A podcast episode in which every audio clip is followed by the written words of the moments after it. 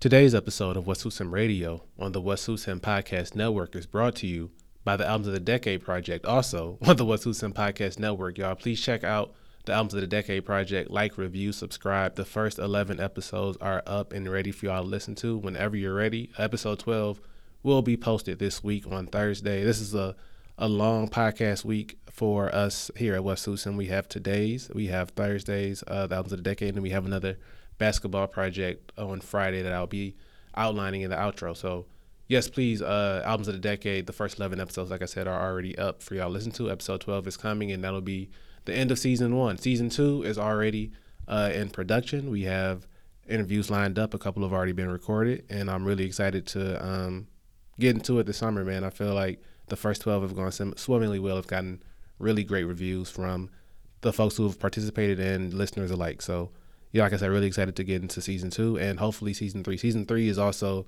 um, in production, sort of, kind of. I don't want to jump the gun too much before I do season two, but season three is already planned and an episode for season three has already been recorded. So definitely looking forward, like I said, to get that out to you guys in the upcoming months. And um, in general, just check out everything happening at what susim dot com, from photography to consulting to Miss Rhonda Morgan's entertainment essays to the stuff I may or may not be writing at the moment. Um, just please check out everything we have going on at the project. Again, what susim dot com. One more time, what susim dot com, and listen to all of our podcasts, um, current and upcoming, wherever you stream your music and podcasts. On deck, we have a friend of the project, my brother Jeremy Hurt, um, from Let's Talk Bruh, a podcast on black masculinity. Drops every Wednesday wherever you stream your podcast. Um, ad read for that coming up shortly. But um, yeah, Jeremy is a Chicago native, born and raised. Likewise, grew up idolizing Michael Jordan, except for he did it in the city Michael Jordan came to dominate in the eighties and nineties, whereas I did it in the city that I would like to think was integral to Michael Jordan's um, sort of star burgeoning into becoming the greatest player of all time. It is what it is. Shout out to the Detroit Pistons. Um, but yeah, just wanted to talk to Jeremy about just sort of nostalgia stuff he remembered growing up in Chicago in the nineties, um, how Michael Jordan and, and June parades kind of became synonymous with each other. And he just kind of wanted to compare notes about what we knew and what we didn't know and what we learned coming out from last night's premiere. So yeah, like I said, that's coming up next. But first, as always, my brother, mm. Willie Mack Jones. Uh. Uh. Uh. Yeah. I'm Detroit's own savior, Detroit's own plug, Detroit's own future, Detroit's own love. I'm Detroit's own, yeah, I'm Detroit's own, yeah. And I never asked for my heart back, you can have it. Without all you taught me, I never would have lasted. I know I can move through some Hollywood. We get started uh, back on these mics. My boy Jay Hurt, what's good, bro, bro? We in here. Um, trying to stay alive. Trying to stay alive. Let's talk. Let's talk, bruh's on. Um, yeah, I wanted to get you on the show. So the good brother Jeremy. Um, I don't think we've talked about his origin story before. We know he's a Bulls fan, but he's actually from Chicago, um, and was in Chicago during the Chicago Bulls heyday. So with this, um, the Last Dance, the Jordan documentary debuting last night, I feel like we both were on pins and needles for it. Yeah, uh, I felt like, like I was about to play, suit up for a game. Bruh, I was so motivated. I heard somebody actually say that um, on a pod last night, a review pod, where they were just like, yeah, it made me want to just do shit. And I'm like, yeah, bro. Like, it made me feel like I could do anything.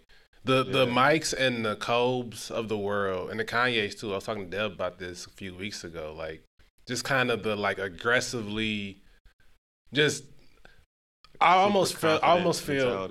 You said what? Like the super confident mentality? The the confident mentality, but almost like just aggressive about it. Just the way they like, they, if you don't believe in the power of manifestation, like just listen to them or just watch their whole careers. Cause really the power of the mind is really what they seem to believe in. What most powerful people, but most successful people seem to believe in is like, don't believe in none of the bullshit about you can't do or somebody's holding you back or yada, yada, blase, please. Like, it's up to you. Dude. It's self-determination. It's like, I really appreciate that, man. Like, I mean, there are, you can't deny the forces at, you know, the higher forces that are holding niggas yeah. back. But still, like, those those men specifically um, highlight just how powerful the mind is, you know.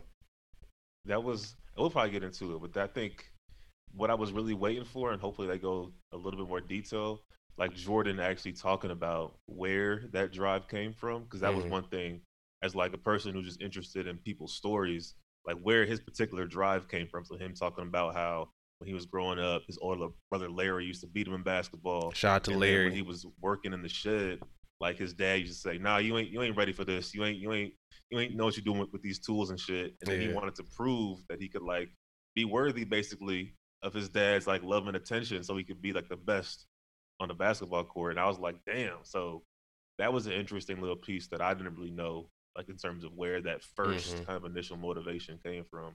Yeah, I was gonna ask you, um, yeah. what was the most surprising thing or the thing you didn't know from from last night?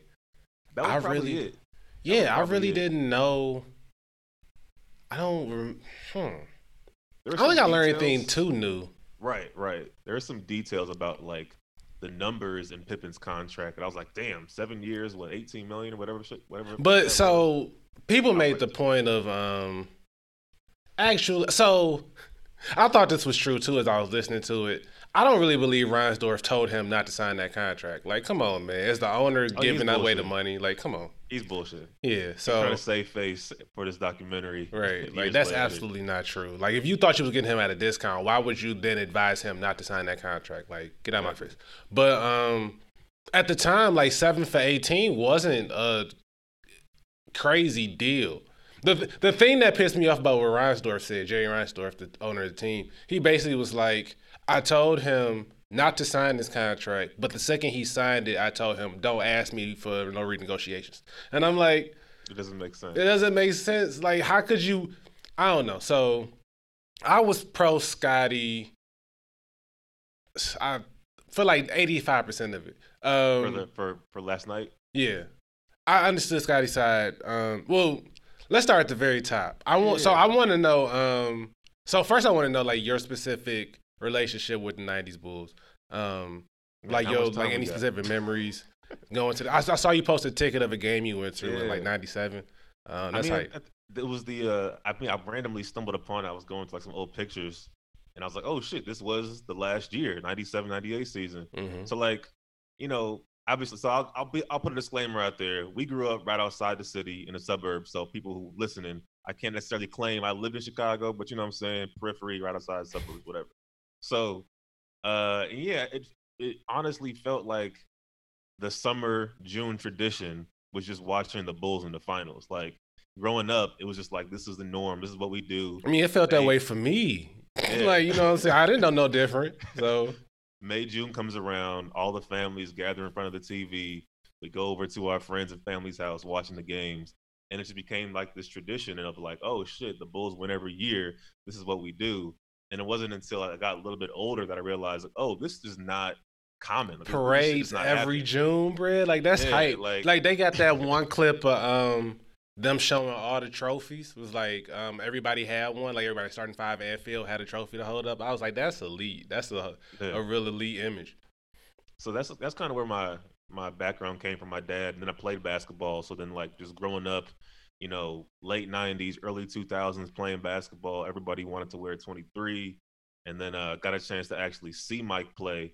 Don't have many I'm memories because so I was seven. I was seven years old. But the story was that, you know, there was a new Mortal Kombat movie coming out, and my dad's like, yo, eight o'clock, we're seeing this movie, but wear your wild. M J jersey. And I was like, okay, I'm seven. I'll wear my jersey to Mortal Kombat. That makes perfect sense to my seven-year-old brain.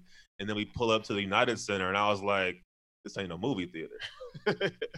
And then we saw M J play. Uh, I think the, the tickets were gifted to us by, like, a friend of the family mm-hmm. who had season tickets.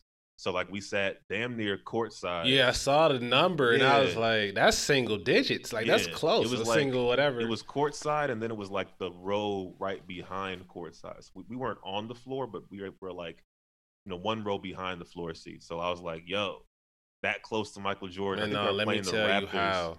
Seven-year-old me would have been in my dad's hair. Like, we got to meet Mike, Dad. Like, we too close. We'll never get this close again. Like, we too close.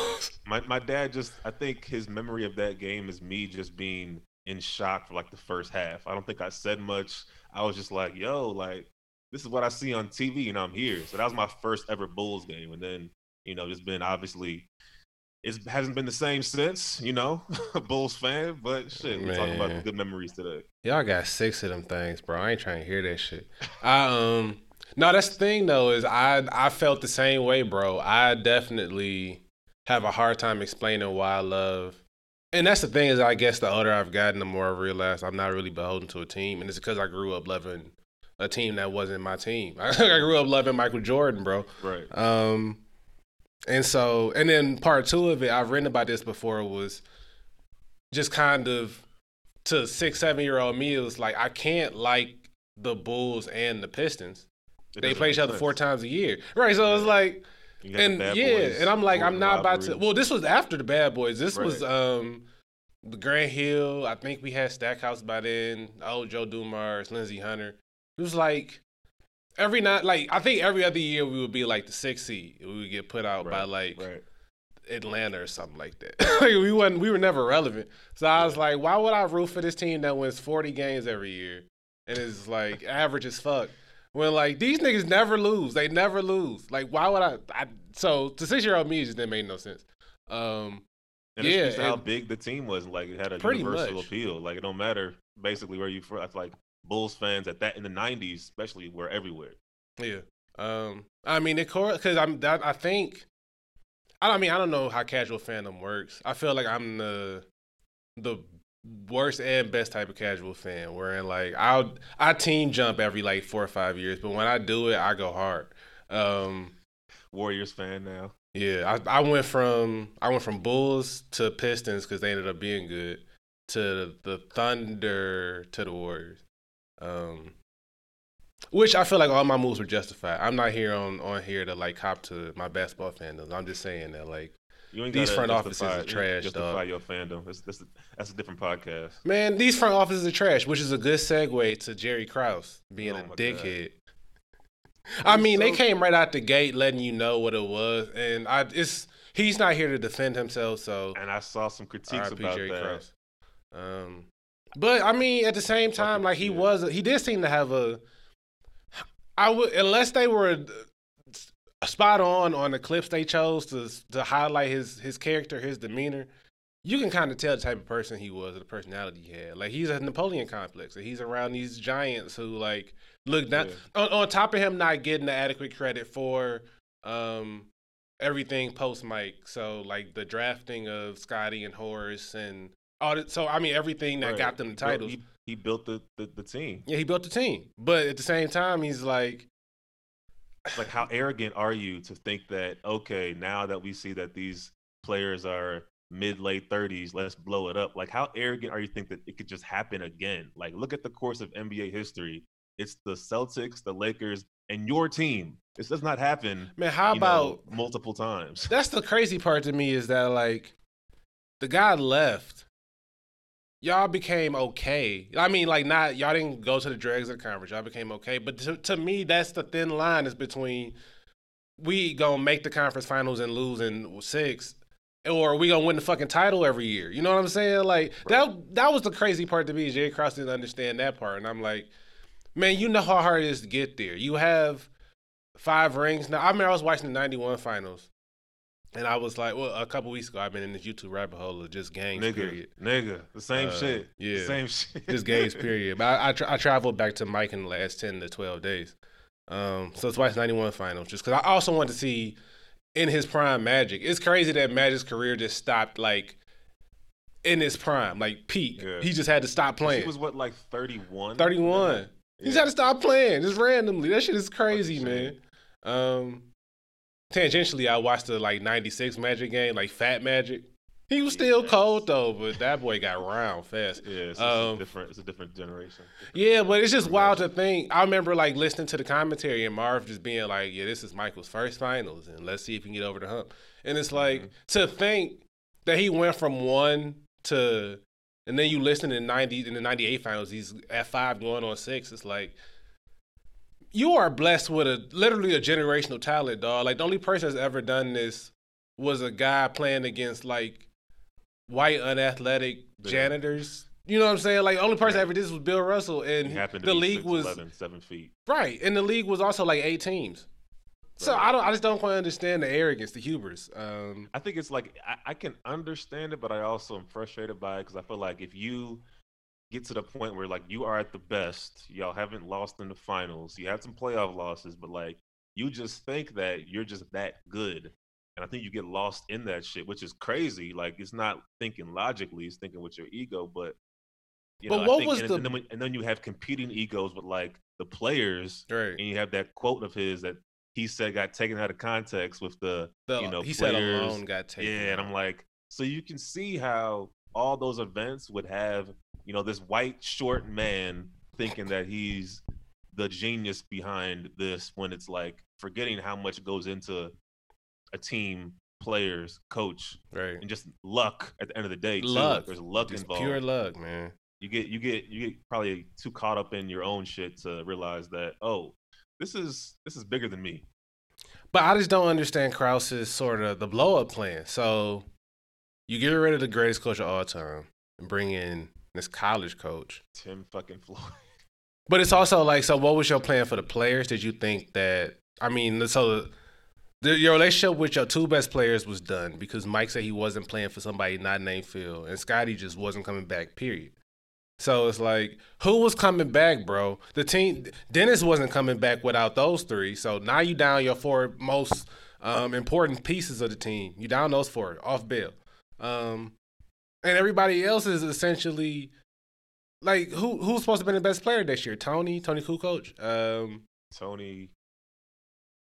That's it. Ron Harper is old and washed. Ron, Luke, um, Longley, Luke Longley is not a best player talent. Scott, Scott Burrell is going to save him. He's going to step into that two-guard spot. Shout out to that scene, bro. I was laughing because, I mean, Mike ended up being nice about it afterwards. Shout out to Scott Burrell for, like, knowing how to play it off in real time because Mike gave that boy the straight that face. That was the coldest look. He was not ever. playing. He was not playing. He was like, why would I give you a hug for this little baby-ass tournament, bro? Like, this is not count. I was weak. I mean, it kind of like that whole team, like the the major players in the team, they're all like low key assholes. Like Krause is an asshole, Reinsdorf, Jordan. We know he's a big asshole. Mm-hmm. You can make Pippen and uh, Scottie grew into an asshole. Yeah, Phil Jackson's arrogant as fuck. So mm-hmm. you just had this team of people who got to the highest point of their careers, and it's like, who's gonna be listening? Who's gonna be the one to listen? And like. Yeah, I don't. But know. That's the. I think the crazy part to me in hindsight, I thought I. This is the first time I thought about this was last night. Was given everything that transpired afterward, like the lockout and everything, and then we saw how that next year's finals played out. If they could have gotten it back together for six more months, they would have won that next championship too, bro. Yeah, the Knicks. Just, just out of right, just out of continuity, dog. Like the, I mean. From every, I mean, I vaguely remember that season, and then I've been listening to retrospectives about it recently. And uh, the Knicks were actually better than the eight seed. They kind of were beat right. up coming into the season and had to get their shit together going into the playoffs. Um, so they weren't a technical eight seed, and it was a shortened season, so blah, they split.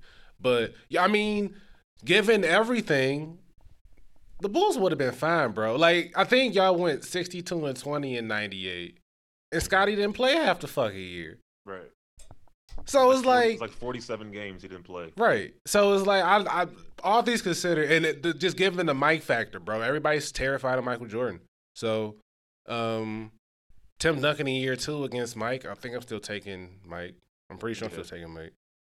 But at the end of the day, I think I'm glad it didn't happen because it's still like that big what if. Like okay. Yeah. At the end lose. of the day, I was about to say that too. Jerry Krause. I'm kind of glad he's getting even in um, a negative light.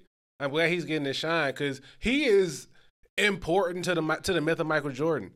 The fact that Jordan never lost is actually because of Jerry Krause. If Jerry Krause was probably a better general manager, Jordan doesn't take time off. Jordan doesn't retire in ninety-eight, and he ends up losing once or twice. And his finals record isn't perfect, you know?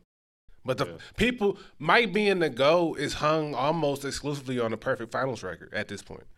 Oh, I mean, everything else is, is everything else is important, but it's like you – put him up against LeBron, it's like, well, LeBron, every, I mean, that's what people start with, is LeBron's three and six in the finals. And it's like, he went to three more finals. I mean, I'm not here to, this isn't LeBron versus Mike podcast. LeBron I'm just saying that, like, was, was, was revving up last night. I feel like these next five weeks, it's, woo, be, it's about to get, LeBron high about to be.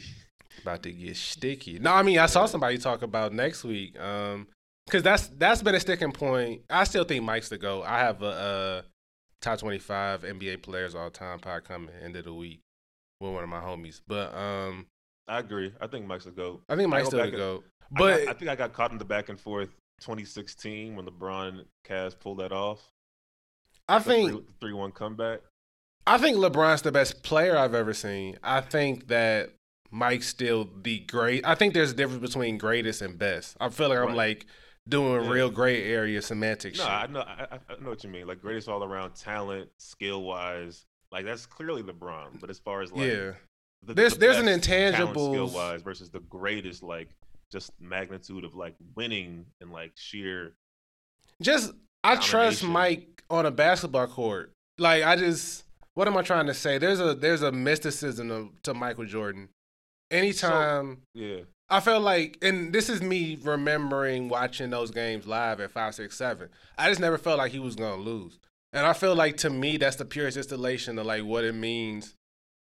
I was talking to to my homie about this. We was reporting recording the um, top twenty-five pod where I was just kind of like,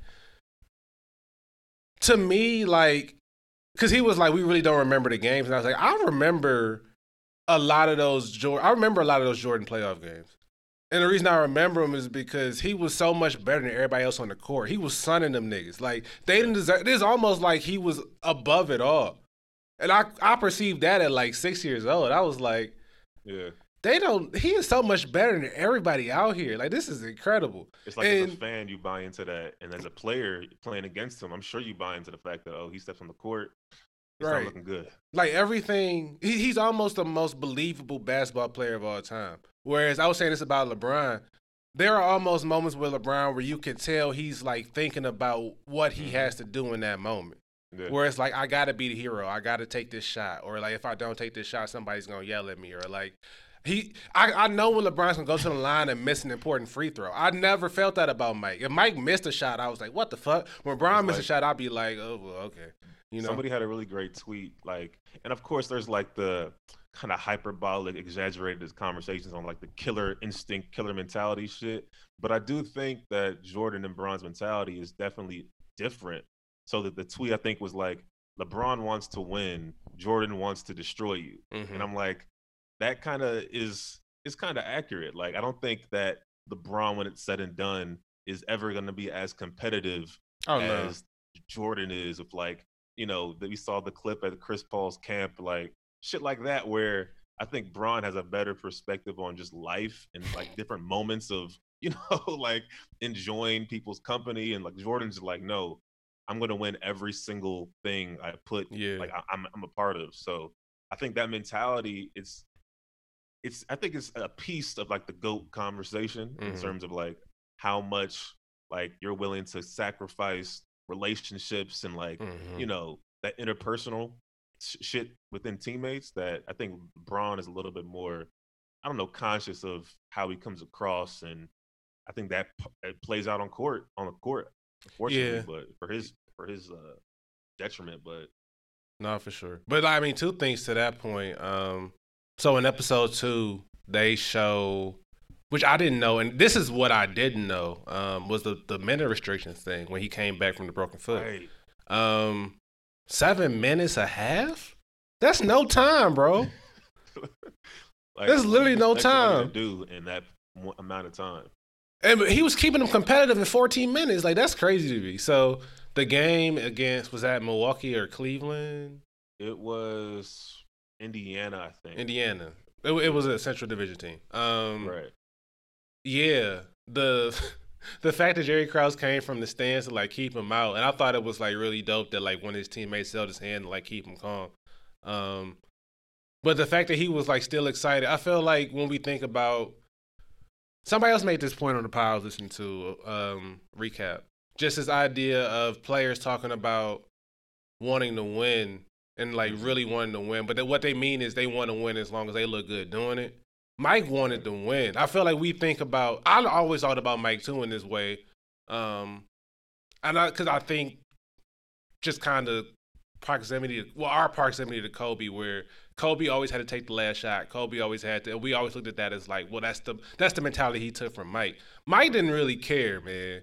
Mike would kick it to Paxson. Mike would kick it to Steve Kerr. Mike would, like, and not to say Kobe didn't make those passes too, but I think sometimes we forget that, like, Mike made the pass too. When we kill LeBron for making the pass to Daniel Marshall in the corner for, when he got an open look, right. It's because it's the right play. It's not because niggas want to be heroes. When it's time to be a hero, it's time to be a hero. I was making a point about there were finals games with Mike when I would look at the shot attempts and I'd be like, he's bricking a lot. Like, I mean, he's yeah. bricking a lot. He would have his fourteen for forties, and I'm like, you missed twenty. But that's the weird part, too, is Mike could miss twenty-six times, and I wouldn't see any of them. I'd be like, when the fuck did right. I think the fact that he, that point you made earlier, the fact that since he's undefeated in the finals, all the games where he went, like, fourteen for forty, it don't really matter. Yeah, don't. They probably won that series at the end of the day. Yeah, nobody's so, nobody's looking back at the field goal percentage, bro. A lot of his either bad games or, you know, one-off things here or there get erased because of his finals record.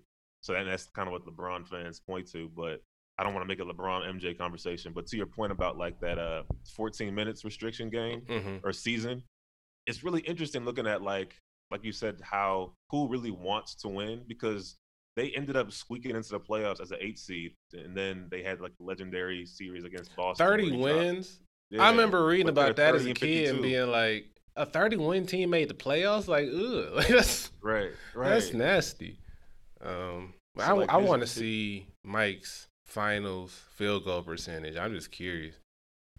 Basketball like, reference. Yeah, yeah, B-ball ref. Shout out to B-ball ref. I've been trying to learn how to master this thing over this quarantine. I ain't got that great at it yet. Oh, I stay on basketball reference. Looking up the most random stats. It's wild because um, B-Ball Reference dropped around the same time as – well, it dropped um, when E S P N dot com was a, a good resource still. So I was just – because I was on E S P N all day anyway just reading. So that would be my um, stats resource too. So I never really got on B-Ball Ref. Um, playoffs totals. He ain't shoot bad. He shot about forty-six percent okay. That's in decent. The playoffs, yeah. But I, I don't know. For some reason, I had these memories of him in the finals just chucking, but it not really mattering because, like, who the fuck else was going to chuck? I almost compared it to, like, Kawhi and um, the Philly set game seven last year where it was like. Because that nigga took a He took thirty-nine shots. shots. But yeah. it, who else was going to shoot him? Right. I remember that game, and it was like, it was almost like, it was like, who was on the floor? It was him, Fred. Surge being shook shocked me a little bit. I was like, you've been in too many important games. He but, those games where he goes ghost, like he was out the picture. Yeah. Um, but, yeah, he took, what, thirty-nine shots for forty-one points. And I'm like, hey, he had to do it. Got the W. He got the W, right. Nobody cares. He got the W and the ring at the end of it. So, one thing that I didn't know, I know, like, that Scottie had, like, a kind of a tumultuous relationship. I didn't know that he actually demanded a trade. Yeah, I didn't know that either. ninety-seven ninety-eight series. That's one thing that stuck out to me. Like, so Scottie, I want to talk to you about Scottie. Um, I am not a Scottie Pippen fan. Haven't been. Was, I'm, I am. I am. I'll sway. I am growing to appreciate because I'm a. He's so cold. So I grew up. I grew up. I grew up in this age of binaries, bro. Or like I grew up believing in these binaries rules. Like I, if I liked Michael Jackson, I couldn't like Prince. If I liked Biggie, I couldn't like Tupac. If Michael Jack, if Michael Jordan was the GOAT, then he could be the GOAT next to any competent small forward. Right, I have long argued three. that, like, Rick Fox could have been Scottie Pippen oh had, like, God. Rick Fox gotten to Chicago first. Jesus Christ. That's, like, I just kind of my argument. But Scottie's the one who was there, so Scottie deserves the credit. Um, so, I, yeah. I, that's, that's one that I learned that, like, I was kind of shocked, like, the fact that even, like, okay, Jerry Krause, asshole, uh, contract was shit, but the fact that he even requested a trade during that final year. It's like that's to the that's to the point of how bad it got. That was pretty surprising. I think like there's a video of T-Mac saying that he was potentially in a package deal um, in the ninety-seven draft. So that like he could have went to the Bulls. And I think that's one of the deals that they were like alluding to. And like the Jerry Krause press conference was like, yeah, we're taking all offers. And I think that was one of the deals. And then I was listening to uh Bill Simmons' podcast, and they said that another potential deal was for the Celtics, but he always thinks that deals are for the Celtics. Yeah, so I don't know how much you could really right. put um, stop into that, but It's crazy how he could have been traded before the end of that year. Krause was not. Um, that is one thing about Jerry Krause, and that's what I was talking about. About you kind of understand the type of person he was from the clips they chose, they cherry picked. He wasn't a diplomatic person. Feel like um, between like the entire wedding fiasco where he invited the new coach and not the current coach. Um, When he said that thing when Reinsdorf went above him to get Phil hired for the ninety-seven ninety-eight season and basically was like, they needed to talk. I'm glad they talked. I'm like, you were the one holding up the deal, asshole. Like, what are you talking about? They needed to talk. They weren't, they they don't have beef. You two are the ones with beef. Um, for him to straight up be like, yeah, we're always looking at great deals for our players, including Scottie. I was like, one of the five best players in the league. You just openly like, shopping this nigga. Like, there's no, this, man. there's no, like, I was, I was flabbergasted, bro. Like, you have no chill. So mm-hmm. the fact that Scottie, Scottie, I mean, turning up on him, I understand like why you can't do that in public, but it's like, man, fuck you, dog. Like, you don't respect me. It, it always seemed like Jerry started. There was always a level of respect at the beginning with all these people, with, with even with Mike. And then by the end, like, he just burned all his bridges. I don't get it. Yeah. I mean, I think it's so that Scottie contract, you understand, like, why he signed it because, you know, obviously take care of his family. Mm-hmm. So it's like I saw people on Twitter, like, trying to clown him because he signed, like, the first N B A three sixty deal, which is kind of funny, but, like, uh. oh, man. So it so was that, that but also, like, where is Scottie's agent in this documentary? Like, who negotiated this deal? That's that was I wanna, my like, primary tweet, bro. Like, who the hell he? was Scottie's agent? Right, where is he?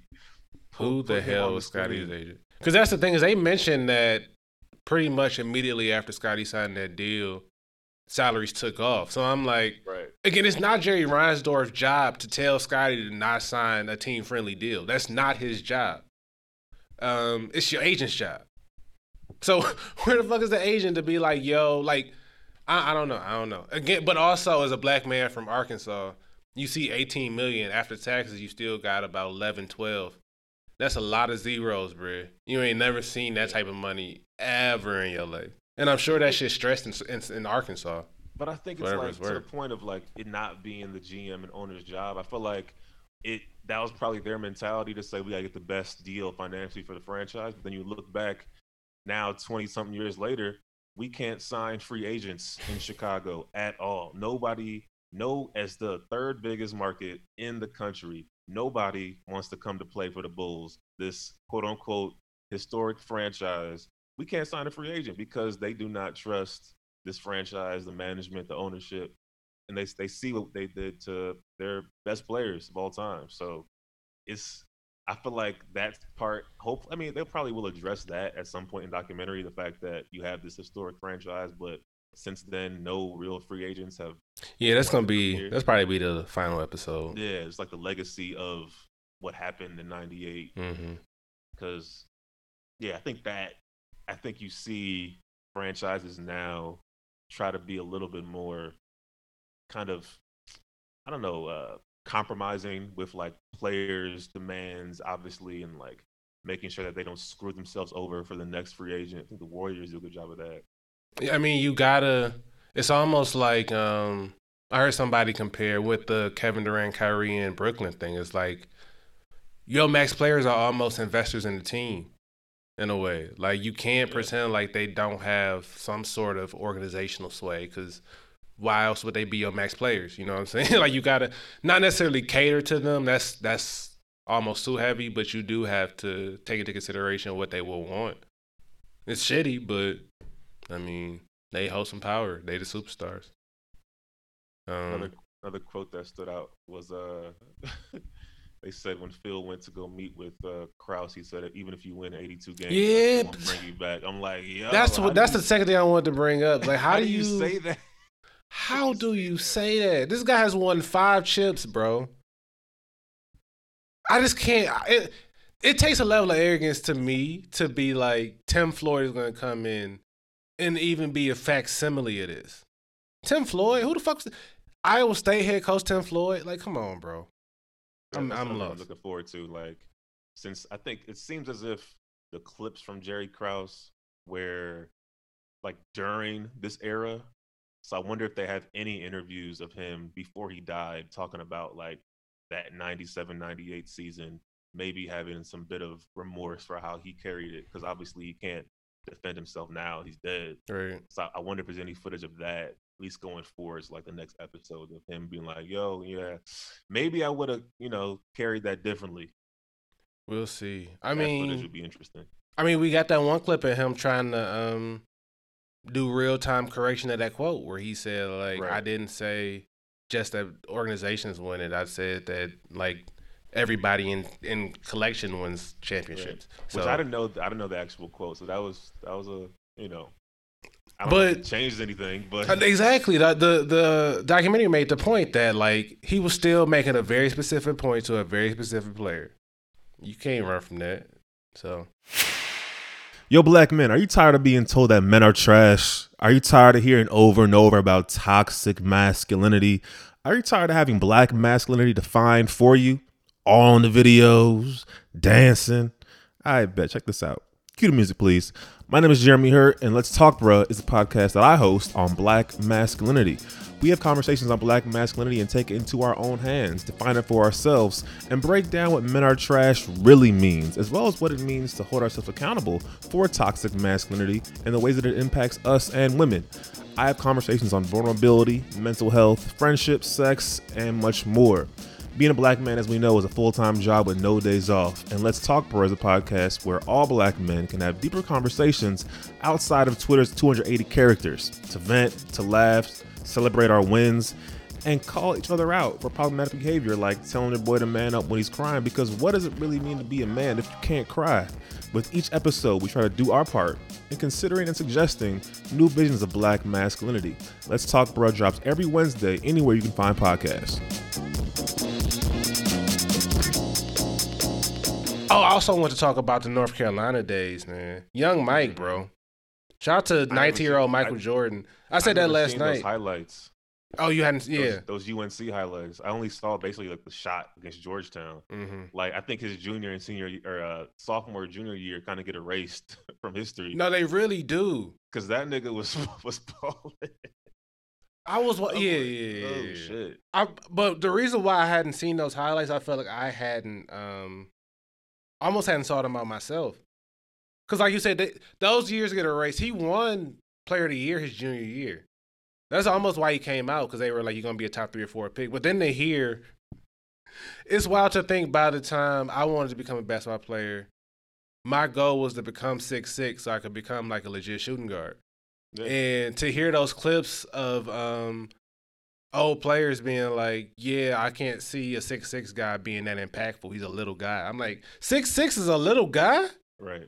Was that, that, was, that was fucking Mark Eaton. Mark like, Eaton. Man, and how, but, how dare you? Well, Frazier even said it, though. He was a guard who won a title as, like, the second best player on the team. He was like, yeah, I don't think he'll come in and make an impact right away. I'm like, you got some nerve, bro. It's crazy how, I mean, it makes sense at the time. Such, like, a big man-dominated league, like, power forwards and centers. Shout out to part. I always want to interrogate the fact, not even interrogate, because it's, it is what it is, and it should have happened, and I appreciate the fact they acknowledged that it would happen today. Hakeem going number one was never a mistake. Mm-hmm. It's just, I mean, Michael Jordan's the greatest player of all time. Hakeem is somewhere between, I got him at five. I think he's somewhere between like five and yeah, ten in most reasonable lists. Definitely say he's a top three center yeah. easily. So, yeah, so I mean, but it's just weird how we define bust, you know? Like Sam Bowie's a bust, un- undoubtedly, or like a mistake. But I, I don't know. I don't know. Did, about, should should would, would Michael Jordan have been as good on the Blazers? Would Clyde Drexler have been as good on the Blazers? I don't nah, know. I don't know. I feel like if you, I feel like if Blazers drafted Mike, he probably wouldn't have turned into the player that he turned into, because he would have been competing with Clyde, and then.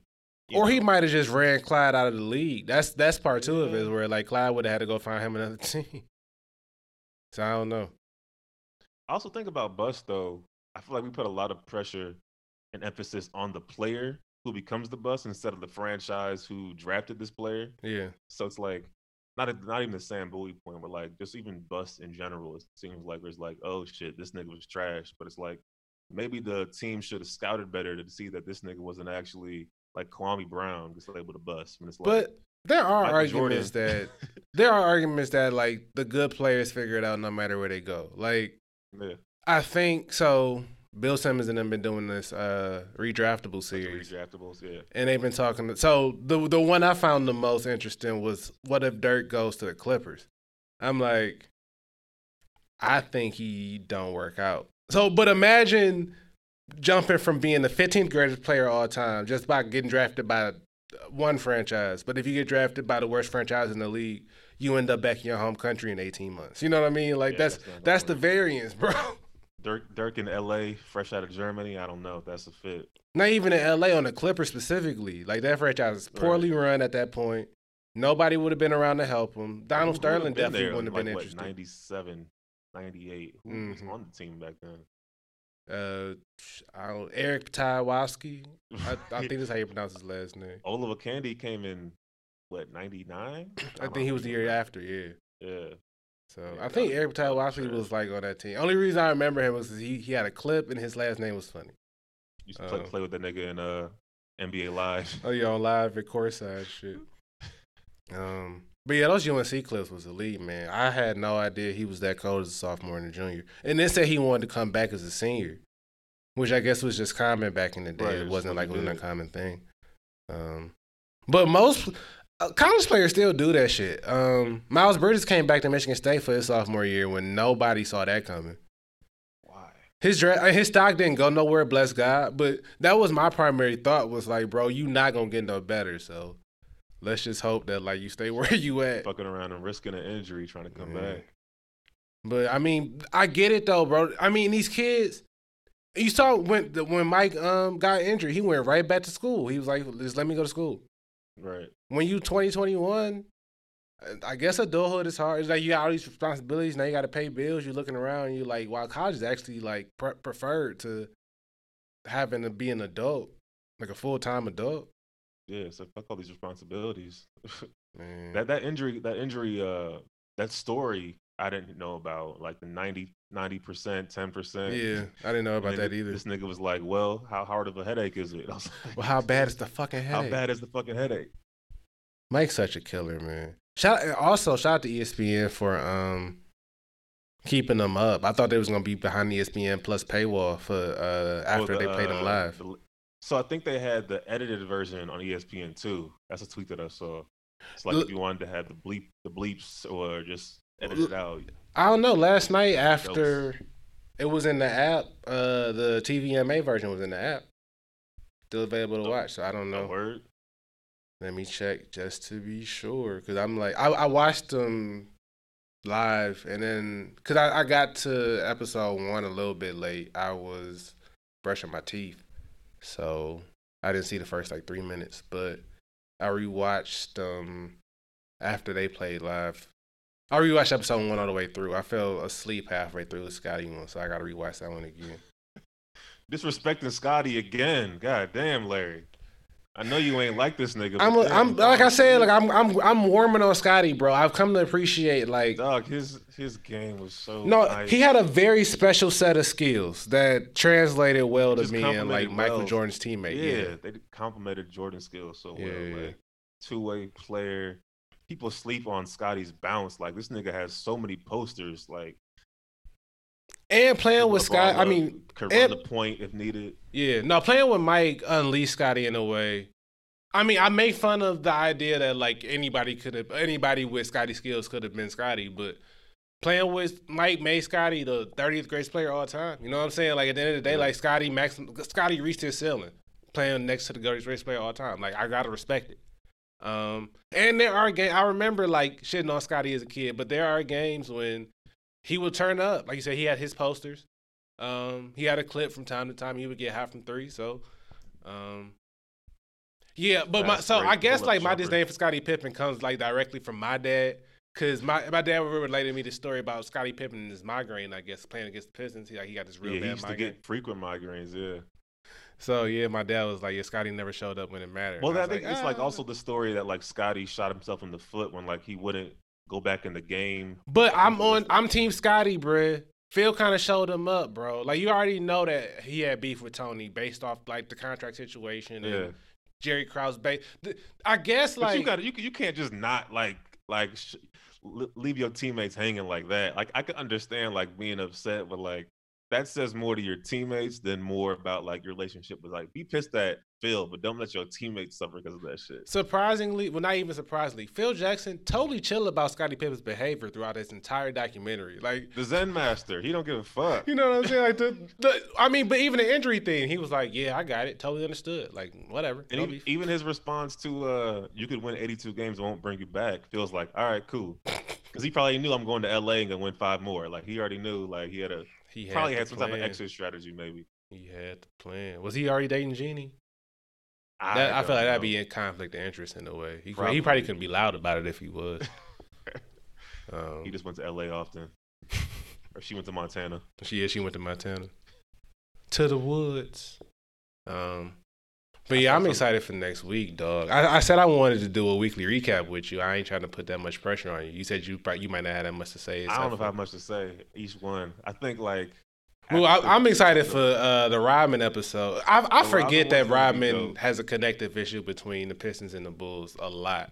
Because yeah. those are two different Rodmans. Those are two totally different Rodmans, bro. Like, he came back with the hair, the tats, the wedding dress, all that shit. Man, the the what? They better do like ten minutes on the, on the whole fake wedding thing. That shit was weird in the moment. I remember thinking like, I remember looking at those pictures on like the tabloid shows, the Inside Editions and shit. And being like, this is scandalous. Like, this is actually scandalous. What is this nigga doing? Like, what are you doing? Um, yeah, I hope they talk. I'm looking forward to that. I'm looking forward to see, like, any any type of Karl Malone slander. I am always here for the Man, Karl let's Malone get slander. it. Let's, like, let's fuck get that, it. Fuck that nigga. That was a play, That was a player that at the time I had irrational hate for. And then as I got older, realized how much of a shit... shitty human being he was. It's just like, oh, this is justified. Now we we both have irrational hate for for Carl. I think he got in a fight with Isaiah, which I always felt like was weak because Isaiah's like five eleven on a good day, right? right. Like, come on, bro. I'm trying to think what else am I looking forward to from this doc. Karl Malone slander. I want to know, and I mean, I feel like they they won't really get into it because um it wouldn't be. It's kind of irrelevant. But what I want, what I really want to know is like the relationship dynamics between, I feel like they did, they, well, in, in yesterday's episodes, they did a good job, A, highlighting how much Jordan and Scottie got along, and B, how reticent Jordan was to criticize Scottie or anything publicly anyway. I want to know, like, when Mike came back in ninety-five, how Scottie felt. Because Scottie already felt the way about Phil showing him up with the Tony thing, right? Like, I'm sure Scottie... Mm-hmm. at a point wanted to prove that he was the best player on a on a championship team where he didn't need Mike. So for Mike to come back and immediately relegate Scottie back to the sidekick role, I'm sure like had to hurt his yeah. ego a little bit. I want to go into that. Um, hopefully they talk in the Rodman episode about just kind of how Jordan and, and Scottie had to deal with that nigga because I'm sure, not even I'm sure, it wasn't easy. It couldn't have been uh, easy. Well, it's funny. I think there was a clip, I think, watching something with Isaiah Thomas, and he said that he was saddened, I guess, by the way that I guess the Bulls and Jordan and Pippen kind of deal dealt with Dennis Rodman mm-hmm. in terms of just like the way that he kind of spiraled during those years with like the eccentric shit. Mm-hmm. And I guess like during the Bad Boys Pistons era, there was much more like love and kind of, you know, nurturing to Dennis Rodman. So I wonder if that's pro that'll probably be a piece of like this this week's episode. So like, from what I remember about Dennis's story, he was really close with um with with Coach Daly, with Chuck Daly. Mm-hmm. So I think after he got to San Antonio, because Dennis had a crazy life, bro. Like Dennis's childhood was insane. He was wild. Insane, bro. So um yeah, I feel like after he left the pit. So I mean, I think before he left us, he started just acting out a little bit, and um. When he got to San Antonio, he was wild boy. I'm trying to figure out how that worked with David Robinson because um, it didn't. that's, that's right. That's why he didn't last that, there that long. That nigga was out of there. That's why it didn't last that long. But yeah, like by the time he got like, down there, he was on tip. You said what? Did you hear about how the uh, the doc even like came to fruition this time? Because that was an interesting story. What's what story you heard? I feel like I've heard like, like a couple different. I was reading the uh, the E S P N article. I think Ramona Shelburne put it out. Okay, yeah, I, I, did, I didn't I was, read nothing. I didn't I didn't know. I don't know nothing of what these episodes is about. I'm mad I know episode three is about because I saw the yeah I saw some cover. tweets, but I tried to like, and then, then yeah. I heard that like apparently the rest of the series leaked online. I'm like, I'm staying all the way leaked. Oh, yeah, God. Like a fucking album. So apparently, according to this Ramona Shelburne article, of course they. you know, recorded the whole season, ninety-eight, ninety-seven, ninety-eight season. And it was up to Jordan, you know, whether yeah. or not they were going to release it. And he was like, nah. Um, the producers basically said that, okay, we're going to record this season. Did you know Adam Silver was in charge of N B A Entertainment at yeah, the time? Yeah, yeah. That was, that was a part of the article. And yeah. then apparently the producer of it was the brother of Michael Thompson, mm-hmm. uncle of Klay Thompson. Mm-hmm. So he went to Jordan, was like, yo, it's your call whether we touch it or not. And Jordan was like, nah, I'm not fucking with it. So it just sat in New Jersey, the archives for like twenty years. And then whoever was producing it now basically went up to Jordan, was like, I think it was the day the Cavs beat the Warriors mm-hmm. or, or the, the parade, and like said, yo, what's up with this documentary now? And Jordan was like, okay, I'll, right. I'll, I'll think about it. And then from there, that's how it kind of got to be released. Yeah, so I was I was reading that shit like, God damn, it took that long, and then the day of this Cavs Warriors parade, Jordan finally gives it the okay. Well, I, he he protecting the legacy now, bro. Yeah. Like, and I respect it because um, I mean, I'm a prisoner at the moment. I think after after that night, I put LeBron. I think LeBron's number two. I don't think he'll ever get to number one. But that night, he was like one B. Like, he yeah. he had done something I thought was incredible. Um, so for Mike to finally relent, I do appreciate it because yeah. I remember like watching the like the terrible T V movies as a kid that like just were poorly trash. done. It was trash. These were poorly done, but they were Michael Jordan movies. So I was like, oh, cool, Michael Jordan story. Yeah. But and then what's interesting in that article, they talked about how like. It was M J was like the only player during that time that wouldn't release his likeness. So like, you know, just reading yeah. more about that, that like, obviously that's why he wasn't in any video games until like recently. I, I thought it was because he wasn't like part of the players union. And so he, I think he was the only player to like opt out of like this one clause that would release their likeness okay. to video games and whatever other else things that were happening at the time. Yeah. He was the first player to ever like opt out of that shit. Because his name was like Player ninety-eight on courtside and shit right. like that. And I guess his his his team's defense was like, anytime his likeness is used, his value's diminished. I'm like, fam, everybody mm-hmm. Jordan, like your likeness is not gonna be diminished. Like let, let us play with you in N B A Live, bro. Yeah, due to licenses agreement, this is on courtside. A fictional player named Roster Player ninety-eight is used in Jordan's plays. Roster Crazy. Player ninety-eight. Who was Michael Jordan? Because he had a bald head and was a ninety-nine and everything, so it wasn't like it was too hard to tell. Um, but yeah, uh, good fun fact. I had no idea. Yeah, but it, it is interesting. After twenty sixteen, especially with the way the internet works now, it was kind of necessary to come out and say, "Yo, this is the story. Don't let you motherfuckers get this shit twisted," because the internet will have you thinking that like LeBron is by far the greatest player ever. And this nigga named Jordan played against like five, seven white dudes. Like anytime there's a meme, I think that said, uh, anytime LeBron fans see a white dude guarding Jordan, the Leonardo DiCaprio meme of him pointing at the screen, like, like nigga. Basically like, don't, though, don't basically though, that, like J J Barea balled this nigga up in the finals. Like, don't forget. Mike's career is so perfect though, because to think it's that so um, fucking perfect. To think how it started. I take pride in the Bad Boys Pistons being the sort of the, the lever that propelled him to the heights that he reached. You know what I'm saying? He needed to, go, he needed to go through that. He needed to go through that. Um, but then the way he dominated the nineties is almost mythical. I think about that's the thing about Mike that I think gets lost when you talk about him in present tense is that in the nineties. He was, like you said, like, y'all had parades every year, bro. He he, he was death and taxes. Like, it was Michael Jordan's going to have a parade every gym. And so it's hard to it's hard to understate. The beginning of episode one did a decent job of it. Shout out to the, that outfit Oprah had on when um, when Mike came on. That R F, it was clean, lady. Um, but yeah, Michael Jordan was the most popular, famous person in the world by like ten miles, bro. I don't think there was anybody. For again, for me to understand how famous Michael Jordan was, I was four, dog. That uh, that Gatorade Be Like Mike commercial. I hope they like get into his um his corporate ties eventually oh, in the I'm episode because sure I love that commercial. I would just sing that shit. Like I love that that like Mike. If I could be like Mike. Um, I think my favorite commercial is the one where old Mike's playing young Mike.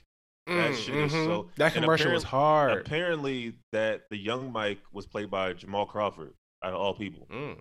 Yeah, they did some C G I shit to like hide his face, make him bald. But apparently, it was Jamal Crawford and somebody else who played young Mike, while old Mike was played by real M J. Real, yeah, real M J. Shout yeah. out to uh, young C G I or the old version C G I because I had no idea.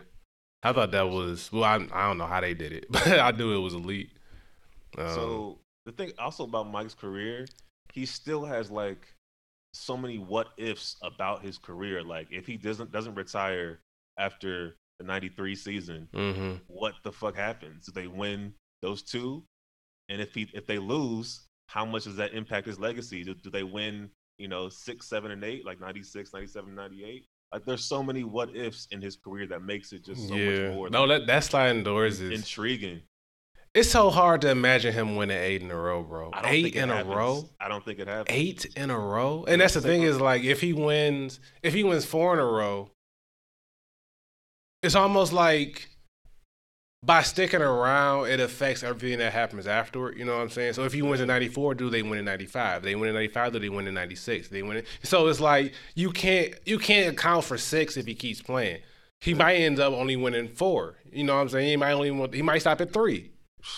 You, and then his whole career is looked at differently exactly compared to like the stars who came after him. So it's like one of the the greatest what ifs to me is just like, okay, what happens if he doesn't retire? And then.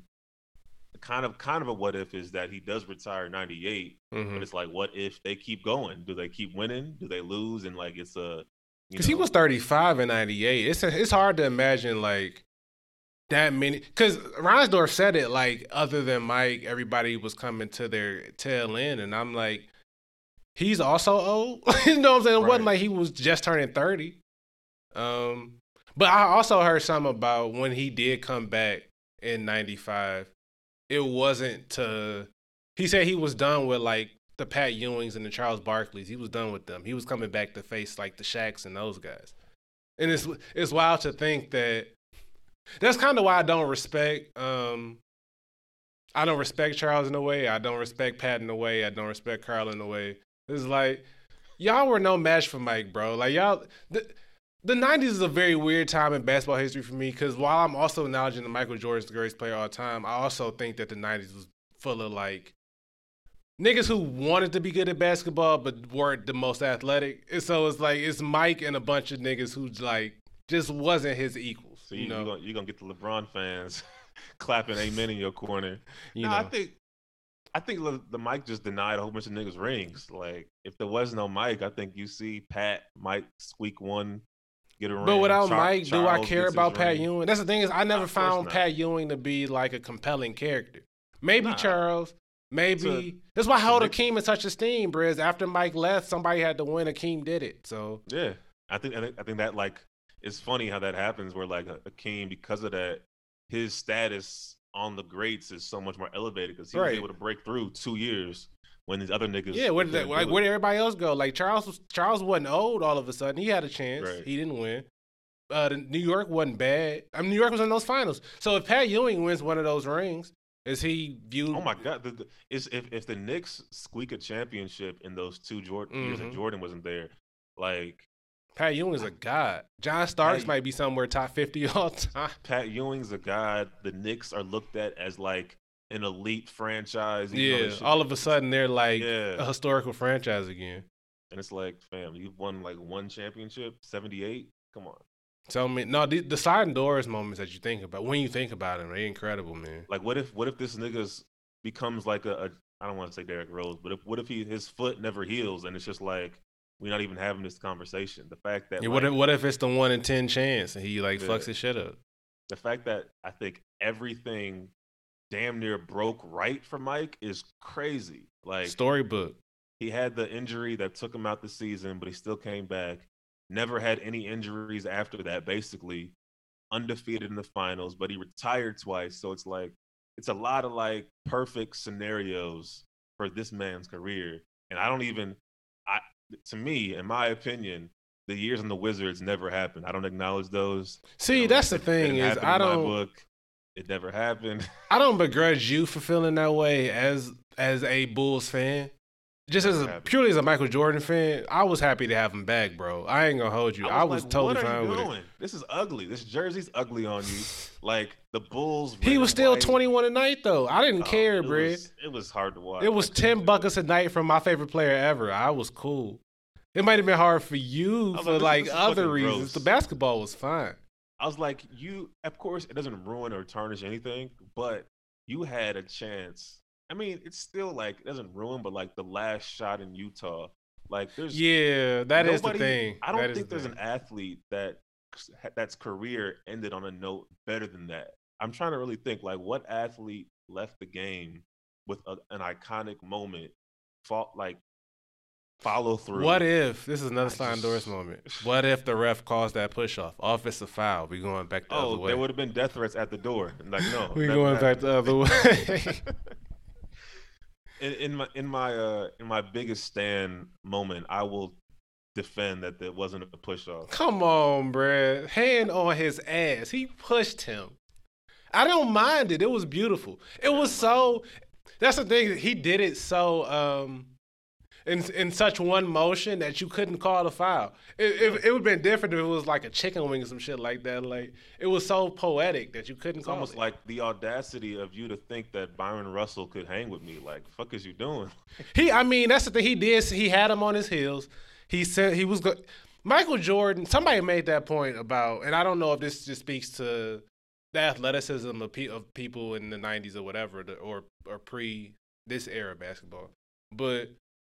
Mike's ability, even at age thirty-five, to like start in a direction, stop on a dime, and the person just keep going. I've to this day, the two things I took away from watching the documentary last night was Mike's stop on a dime is better than anybody in N B A history, and Mike's handle, Mike, at least in the half court, is incredible. I never realized his counter move history was so. Co- I, he like he could go right if you stopped him right. He would cross back left, cross back right a couple more times. Mm-hmm. He, no matter what, what you did with your hands, he had another move for it until you got tired, and then you'd be out the way, and he'd have an open fifteen footer. And I'm like, yeah. end the perfect it, combination of like yeah. strength, but also quickness at the same time, which like you don't see that too often. Like and efficiency LeBron. With his moves. Like, if Kyrie knew yeah. how to be efficient with all that shit he did, he'd be unstoppable. But he got to go all over the fucking place. Like, Mike had had you on a string and got to where he was going at the same time. Which is why I'm not ever really mad at the Kawhi comparison on that regard. Mm, with, like, mm-hmm. the That's a good handle, stop on the dime, like, always in control, stronger than any defender that, like, tries to really come, come on him. Like, that's the one, like, as far as offensively, seen kind of Kawhi develop that comparable to Mike. I don't never. I mean, Kobe. I don't even know if Kobe had that like just control all the time that no, no, no, Kawhi no, no. and M J have. Kobe didn't have the. um Mike's jump shot is almost. I ain't gonna say like parallel, but it was straight up and down with that leg kick. Kobe had the leg kick, but his shot was still like a fadeaway. Right. Um. So yeah, they're they're a lot of difference. I think I felt like I always felt like Kobe was overcompensating in the arms because he was always fading on his shot, where Mike was yeah. like straight up and down. So the fact that Mike like hung in the air so long when like going up for his jump shot or going to the hoop, like the defenders couldn't do shit with that. And the jumper was pretty consistent. Well, I for some reason his three pointer was more of a set shot, but there would be like he would run like this. They would run this play. Where he would like come around the free throw line, his like just free throw line extended jump shot, he would elevate so high. I'm like, for a fifteen footer, bro, okay. Yeah. Um, so yeah, I mean that's all I had. I was just really excited to talk about. And then part ten of this too is like, I haven't heard any black men recapping this at all. I've heard a bunch of white men talking about it. Yeah, and I never heard. I, it's all like the white uh, news outlets. Yeah, about the white shit. Sports commentary. And I'm like, was he not impactful in a majority black city for twenty years? Like, what what is going on? So, yeah, you got any um, final thoughts on the doc? Well, the first two episodes, anyway. No, I mean, I, I was I was excited for it, like a playoff game. I think I don't have any complaints. Shit. Like, yeah, through the first two episodes, I'm I was just I was like a little kid again, like watching the two episodes yet last night. Like I was just giddy, like oh my god, this is my team again. Like he was here. Yeah, so, I mean, I'm I'm sure for you it was like perfect nostalgia. I'm I'm tripping off the the um the video quality, bro. I love nineties video quality. Love, love, love. Like if we could go back to that video quality today, I'd be totally fine. Well, somebody had a thread about like.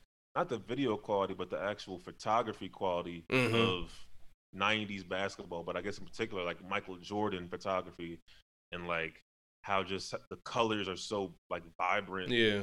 I don't know shit about photography, but I can notice a difference in just like oh, yeah, how no. those photos look compared to these photos. Everything's digital now. But also teams have gone with um, darker primary colors and like pretty much in every team's reboot. It's like they've either changed their color scheme entirely or like gone to a darker version of that color scheme. So I think back to like the, the Pistons in the nineties when we changed our colors, our, we were like teal and yeah, we like, had like a bright yellow in there for, there for yeah. some reason. You know what I'm saying? Like we just went mad bright. Teams was going bright in the nineties and then all of a sudden it went it came darker. So um, also, what's aged the worst? And I was talking to one of my homeboys about this on Twitter last night. Um, they did not keep the time and score up. And I don't know if that was just sort of a... Uh, oh, in the nineties? Like yeah, in the nineties, yeah. Yeah. I, I don't know if that was a programming thing. YouTube, some old YouTube gang of like, what the fuck, what's the score? that's And that's the thing is they only showed it out of timeouts and after a score. So if right. it was... um. If you just popped in and they wasn't no scoring for a while, which happened in the nineties a lot. No, I remember that shit. That's a good point. I forgot about that. That's yeah. interesting. Or, like, you had to hope that Marv was just going to say the score or something like that. Like, if the ball got knocked out of bounds, and then Marv would be like, eighty, seventy-eight, nine fifty left in the fourth, some shit like that. But otherwise, you were out of luck. You, you got to hope somebody scored. But also part of it, too, was they were showing some of those scores last night. I think y'all lost the game to the Hawks by, like, two. It was, like, eighty to seventy-eight. eighty seventy-eight, yeah. That was the, the, one of the games that Scottie missed. Oh, God. Those nineties. Scores, man. I mean, basketball. Up till I remember at the beginning of last season was it begin? Well, I think it was the first of eighteen nineteen. The scores were just astronomical, and I was like, if it, if we gonna have one fifty, one forty-five every night, I'm straight. And they started to normalize. I think like maybe two, three weeks in. But those first fourteen days, I was like, take me back to eighty seventy-eight, please. And then I had to think about it, and I was like, actually, no, nah, I'm straight. I'm, so I don't need to. Pick your poison, basically. Right. So, I mean, I think now they've, now that we in like, the every game is pretty much like one twenty to one fifteen. I feel like that's yeah. that's reasonable. Right. Still still a little on the high side. It's I'd still, rather they be like one oh five ninety-eight. That's, that's funny. My range. It's funny because going through this YouTube binge of old basketball, like, I love the N B A today, but watching previous games, like, it got me thinking, like, oh, I appreciate this so much more because it's so many goddamn three-pointers in today's version mm-hmm. of the game. It's like three-pointers are going to the basket. So, like, Man. seeing a, li- a little more variety, I'm like, okay, I-, I did miss this shit. As much as I love today's version, it's just like... The most it's just, marginal... It's, it's, it's I, I mean, I hated to make this comp in, in real time, and it almost diminishes... my Dwight Howard Hall of Fame um, argument. But I was watching Pistons, either Pistons, I think it was Pistons Celtics, because I have memories of a green parquet floor in my head. And just the most marginal big man had moves, bro. Like, they dumped it into Rick Mahorn. He gave uh, either, either Mikella Parrish, just like a back down. No, he faced him up. Gave him a face up, triple threat, ripped through, uh, did, dug his shoulder into him, fade away. And I was like, I've never seen Dwight, Dwight Howard do that. Like, a face-up, get my own bucket, that easy, and it looked smooth. I was like, Bill Cartwright. Just, you know, right. The shot was ugly, but he could get a shot. Yeah. Like, I don't know. Like, I like to that point, I feel like late eighties, early nineties, especially. I felt like that that basketball specifically is right up my alley, man. Yeah, I loved how they played. So, um, yeah, that's all I got. I'm excited for next week. I don't know what episode four is going to be about. I'm yeah, only really marginally excited for episode three. Hopefully they like reveal more any, about Dennis. I mean, but. Besides like little Twitter uh, spoiler that we both saw, I don't really know what like the other episodes are going to be about. I'm just watching as it comes. Right, in, so watch we'll as they come. Happens. Watch as they come. So yeah, I'm um, yeah, I'm excited. Hope y'all are excited too. You know what I'm saying? Yes, sir. You know what I'm saying? The Last Dance. E S P N, this is not a, it's not an ad. I feel like Jeremy and I are just very excited for y'all to talking, talking shit. to attend the church of Michael Jordan with Man. us for these two hours um, for the next five weeks. So it's a beautiful time. It's a beautiful time. In this quarantine, it's a nice uh, piece of joy. What else are you doing? Um, I, I need to, I need to look up the ratings. I'm sure they got a monster rating last night. That's what I'm saying. Like it was the perfect time to drop this shit because obviously Insecure comes out, but it's only a half hour, so. And Insecure is streamable. I mean, everything is streamable, but I for sure was like, I'll just watch Insecure at eleven. Yeah, there's some shit you gotta watch live. If we had nothing else to add, we can wrap up for sure. Yeah, I'm, I'm Gucci. All right, bro, bro. I'll hit you up later.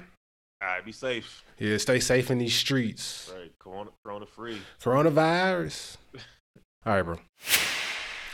Thank you one more time to Jeremy. Y'all listen to Let's Talk Bruh podcast on Black Masculinity wherever y'all stream y'all podcast. Drops Wednesdays promptly at midnight. So if y'all subscribe, go to sleep, wake up. It'll be wherever you stream your podcast um, when you open your eyes on Wednesday morning. Um, please check out everything going on again at what suits him dot com. Albums of the Decade, photography, consulting. Um, photography is obviously on hold with social distancing and everything going on.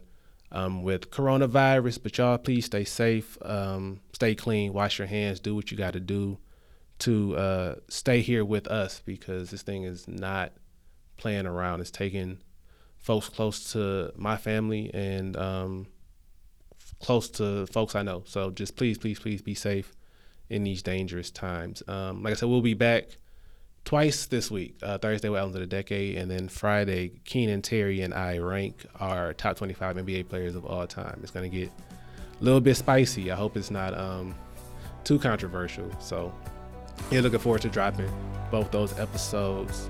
Looking forward to talking with y'all then. So, see y'all then. Bye.